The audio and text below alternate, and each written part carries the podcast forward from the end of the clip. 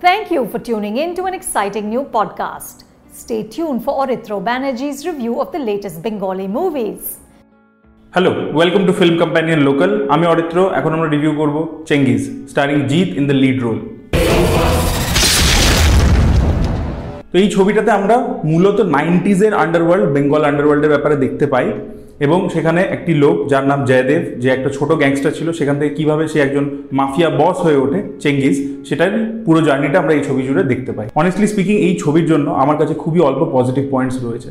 এক, জিৎ কিন্তু যে কাজই করুক, খুব সিনসিয়ারিটির সাথে করে। তার প্রেজেন্স তার সোয়াগ সে মেনটেন করে এই ধরনের ছবিতে যেটা দরকার পড়ে। তার কাজ ভালো। সেটা কিছু কিছু ইমোশনাল বিটসেও ভালো পারফর্ম করেছে। আর অ্যাকশানে ডেফিনেটলি জিত নিজেকে ক্যারি করতে জানে। তার সাথে যেখানে যেখানে ডায়লগ ডেলিভারি আছে, সেগুলো ভালো করেছে। কিন্তু সেগুলোর পরিমাণ খুব কম। অ্যাকচুয়ালি জিত নিজের দিক থেকে চেষ্টা করেছে, কিন্তু স্ক্রিপ্টের উপর গিয়ে কী করতে পারে?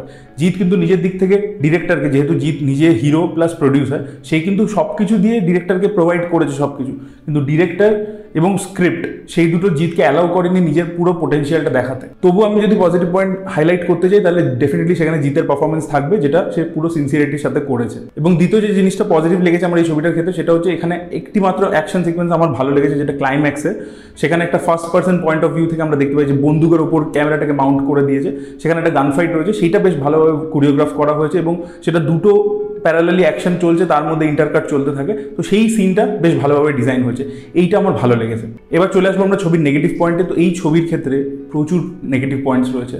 প্রথম আমরা শুরু করব, হিরোর কোনো ক্লিয়ার মোটিভেশন নেই। আপনারা দেখবেন যত গ্যাংস্টার ফিল্ম হয়েছে, সেখানে কয়েকটা টেমপ্লেট আছে।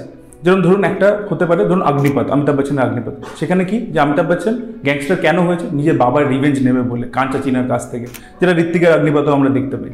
আরেক ধরনের গ্যাংস্টার সিনেমার ফরম্যাট হয়, যেটাতে আমরা দেখতে পাই যে একটা লোক বাইরে থেকে আসে সে ডিপ্রাইভ মোস্টলি সমাজ তাকে ঠিক মতো স্বীকৃতি দিচ্ছে না, সে খাবার পাচ্ছে না, ইত্যাদি পাচ্ছে না। সমাজের দ্বারা সে টর্চার্ড তো তারপরে সে ক্রাইমের রাস্তা বেছে নেয় এবং সে তারপরে একটা নিজের, একটা জায়গা বানায় ক্রাইম ওয়ার্ল্ডের মধ্যে এবং তারপরে আমরা দেখতে পাই যে তারা নিজেদের গ্যাংয়ের মধ্যেই, যেটার উপর ভর করে সে এতটা উপরে উঠেছিল এম্পায়ারে, সেটা কোথাও একটা গিয়ে তার পতন ঘটতে শুরু করে।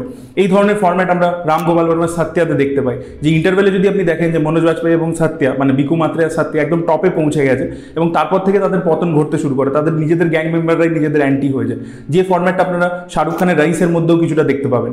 তো এইগুলো হচ্ছে কিছু গ্যাংস্টার ফিল্মের পার্টিকুলার স্ট্রাকচার যেখানে আমাদের হিরোর একটা ক্লিয়ার মোটিভেশন আছে প্রথমে।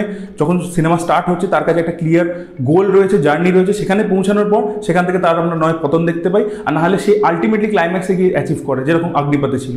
কিন্তু এই সিনেমাতে কোনো হিরোর ক্লিয়ার মোটিভেশন নেই। এখানে হিরোকে একটা রিভেঞ্জ অ্যাঙ্গেল দেওয়া হয়েছে, কিন্তু সেটা ছবির প্রথম পনেরো মিনিটের মধ্যেই সে নিয়ে নেয়। তাহলে তার কাছে মোটিভেশন কোথায়? সে কি ডিপ্রাইভ তাকে কি সমাজ থেকে অত্যাচারিত করা হয়েছে? সেটাও ক্লিয়ারলি ডিরেক্টর এস্টাবলিশ করেনি কোথাও। তাই জন্য তাহলে সে আন্ডারওয়ার্ল্ডে যাচ্ছে কেন? সে তো খুব ভালোভাবে প্যাম্পার্ড ছিল। তার মামা তাকে যত্নের সাথে রেখেছিল। তাহলে তাকে কি তার বাবার মৃত্যুটা হন্ট করে বেড়াচ্ছিল? সেটাও কিন্তু ডিরেক্টর এস্টাবলিশ করেনি। আপনার মিশন কাশ্মীর ছবিটা অবশ্যই দেখে থাকবেন ঋত্বিক রোশনের। সেখানে দেখবেন ঋত্বিক রোশন ছোটোবেলায় নিজের বাবা মাকে নিজের চোখের সামনে মরতে দেখেছিল। সেই ড্রিমসগুলো তাকে হন্ট করে বেড়াতো। তাই জন্য সে টেরারিস্ট হয়ে গেছিল। কিন্তু এখানে আমরা সেগুলো কিছুই দেখতে পাই না। এখানে যখন ছবিটা শুরু হচ্ছে, আমি দেখলাম জিৎ যেহেতু অমিতাভ বচ্চনের ফ্যান অমিতাভ বচ্চনের একটি ছবি রয়েছে, মিস্টার নাটওয়াল লাল বলে, আপনারা যদি দেখে থাকেন, না দেখলে অবশ্যই দেখুন, খুব ভালো ছবি। তো সেই ছবিতেও থাকে যে অমিতাভ বচ্চন তার দাদা অফিসার থাকে, অজিত অজিত প্লে করেছিল সেই রোলটা অজিত অফিস পুলিশ অফিসার থাকে বাট তা সত্ত্বেও অমিতাভ বচ্চন একজন চোর হয়ে যায়, কারণ তার কাছে তার বদলাটা বেশি ইম্পর্টেন্ট ছিল আমজাদ খানের কাছে। কিন্তু সেই জিনিসটা আমরা দেখতে পাই না, এবং ওখানে মিস্টার নাটওয়ালালের ক্ষেত্রে অমিতাভ বচ্চন এবং তার দাদা বৌদির মধ্যে যে সম্পর্কটা এস্টাবলিশ করেছিল সেটা দারুণ ছিল। সেই সম্পর্কটা দারুণভাবে এস্টাবলিশ করেছিল দাদা বৌদি এবং অমিতাভ বচ্চনের মধ্যে এবং সেইটাই পরে আর কি বাবা ছেলের মতো একটা সম্পর্ক দেখিয়েছিল এবং সেইটা খুব ইমোশনাল ভ্যালু অ্যাড করে ছবিটার মধ্যে। কিন্তু এখানে এই মামা ভাগ্নের সম্পর্কের মধ্যে ইমোশনাল ডেপথ একেবারে নেই।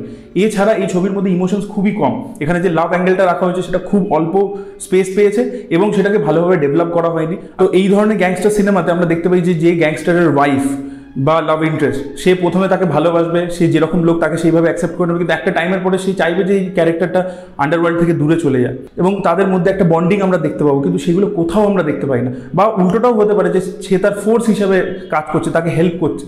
আমি ধরুন ক্লিশের থেকে যদি সরেও যাই, যে তার বউ বলে তাকে আন্ডারওয়ার্ল্ড থেকে সরে আসতে বলছে, সেটা যদি নাও দেখি, তাও তার একটা যদি গাইডিং ফোর্স হিসেবেও থাকে বাট এখানে সেটাও কোথাও নেই। গানগুলো মিসপ্লেস রাগাড়া গানটা ভালো, কিন্তু সেটা যেভাবে আসে খুব একটা ইম্প্যাক্ট দিতে পারে না। এবং কমার্শিয়াল সিনেমার ক্ষেত্রে যেটা সবচেয়ে ইম্পর্টেন্ট সেটা হচ্ছে ডায়লগস ক্ল্যাপওয়ার্দি ডায়লগস আর very very less very less এবং সেইগুলো কিছু মানে এবং ডায়লগসগুলো ভালো করে লেখাও হয়নি। যে কটা এফেক্টিভ হয় সেটা জিতের ডেলিভারির জন্য। লাইন্সগুলো ভালো করে লেখা নয়। একমাত্র রেস কোর্সের ওই ডায়লগটা যেটা আমরা টিজারে দেখতে পেয়েছিলাম, সেটা একমাত্র ইম্প্যাক্টফুল পরবর্তী নেগেটিভ পয়েন্ট হচ্ছে এই ছবিটার এডিটিং ভালো নয়, ছবিটা বিশাল লম্বা সেকেন্ড হাফে স্পেশালি অনেকটা বোরিং হয়ে যায়, তো এডিটিং আরও বেটার হতে পারতো। এর সাথে সাথে যেটা বলে রাখি, যেটা বারবার বলা হচ্ছিল যে এটা নাইনটিন সেভেন্টিস থেকে নাইনটিন নাইনটিসের মধ্যে বেঙ্গল আন্ডারওয়ার্ল্ডকে দেখাবে, কিন্তু সেটা কিন্তু একেবারেই একটা ভেগ কথা। এখানে কিন্তু আমরা বেঙ্গল আন্ডারওয়ার্ল্ডের ব্যাপারে কিছুই দেখতে পাই না। যে জিনিসপত্রগুলো দেখিয়েছে সেগুলো ইন জেনারেল মানে খুব জেনারিক জিনিস, যেগুলো আমাদের রিজন স্পেসিফিক নয়, যে কোনো জায়গায় যদি একটা নর্মাল কমার্শিয়াল ছবি হয়, সেখানে আমরা দেখতে পাই। এটার মধ্যে কোনো রুটেডনেস নেই।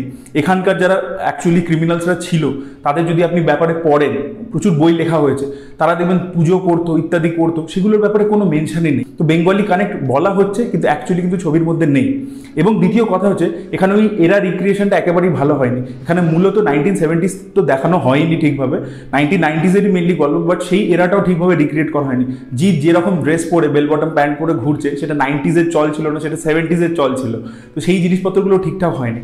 এবং আরও একটা ডিপার্টমেন্ট টেকনিক্যালি বলব যেটার ফ্ল রয়েছে, সেটা হচ্ছে মেকআপ এখানে রোহিত বোস রয়কে আমরা প্রেজেন্ট ডেতে দেখতে পাই, তার যে মেকআপটা রয়েছে, সেটাও খুব দুর্বল।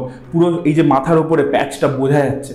খুব দুর্বল হয়েছে মেকআপটা এবং আরও একটা নেগেটিভ পয়েন্ট বলব, এখানে প্রচুর সাপোর্টিং ক্যারেক্টার রয়েছে। জিৎ দেখবেন বারবার ইন্টারভিউতে বলেছে যে এখানে অনেকগুলো টকি ক্যারেক্টার রয়েছে, কিন্তু সেই ক্যারেক্টারগুলোকে ভালো করে লেখা হয়নি। তাদের সাথে আমরা কানেক্টই করতে পারি না। এবং যে অ্যাক্টার্সদেরকে ওখানে কাস্ট করা হয়েছে, তাদের অভিনয় খুবই বাজে ছিল।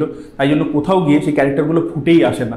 ওভারঅল যদি ছবিটার ব্যাপারে কথা বলি, তাহলে এই ছবিটা খুবই একটা ফ্ল্যাট ছবি। এটার মধ্যে না আছে ড্রামা না আছে ইমোশন না আছে হিরোর কোনো প্রপার জার্নি মানে ক্যারেক্টার আর কি নেই ঠিকঠাক। তাই জন্য আমরা কখনোই হিরোর এই জার্নিটার সাথে কানেক্ট করতে পারি না কারণ হিরোর জার্নিটাই তো ঠিকভাবে এস্টাবলিশ নয়। আমি এটা বলতে পারি যে আমাদের বাংলায় যখন যখন হিরোরা স্পেস ছাড়ে মানে পুরোপুরি ক্রিয়েটিভ লিবার্টি দেয় ডিরেক্টরকে ডিরেক্টররা কিন্তু তাদেরকে ডিসঅ্যাপয়েন্ট করে। এই জিনিসটা আমরা দেবের ক্ষেত্রেও দেখেছি, জিতের ক্ষেত্রেও দেখতে পাচ্ছি। এই ছবিটা কিন্তু একটা মাস ফিল্ম ছিল না, যেখানে Jeet is taking the front seat সব সিন জিতকে নিয়ে আছে। জিত কিন্তু স্পেস ছেড়েছে। এখানে কিন্তু অন্য ক্যারেক্টারদেরকেও সিন দেওয়া হয়েছে। কিন্তু সেই জিনিসটা ভালোভাবে বেক হয়নি। Screenplay is not well written এখানে সিনসগুলোর মধ্যে ড্রামা ডিরেক্টর বার করতে পারেনি। তো মেনলি এখানে ফেলিয়ার ডিরেক্টর এবং রাইটারের এখানে জিতের কোনো দোষ নেই। সে কিন্তু নিজের দিক থেকে পুরোপুরি চেষ্টা করেছে। একবারও আমরা বলতে পারব না যে ছবিটা খালি জিত কেন্দ্রিক হয়ে গেছে বলেই ছবিটার বাকি সব কিছু ইত্যাদি ওয়ার্ক করছে না এটা কিন্তু একেবারেই নয় Thank you for listening to the Film Companion podcast. Stay tuned for more reviews, interviews, and all that's hot and happening in pop culture and entertainment.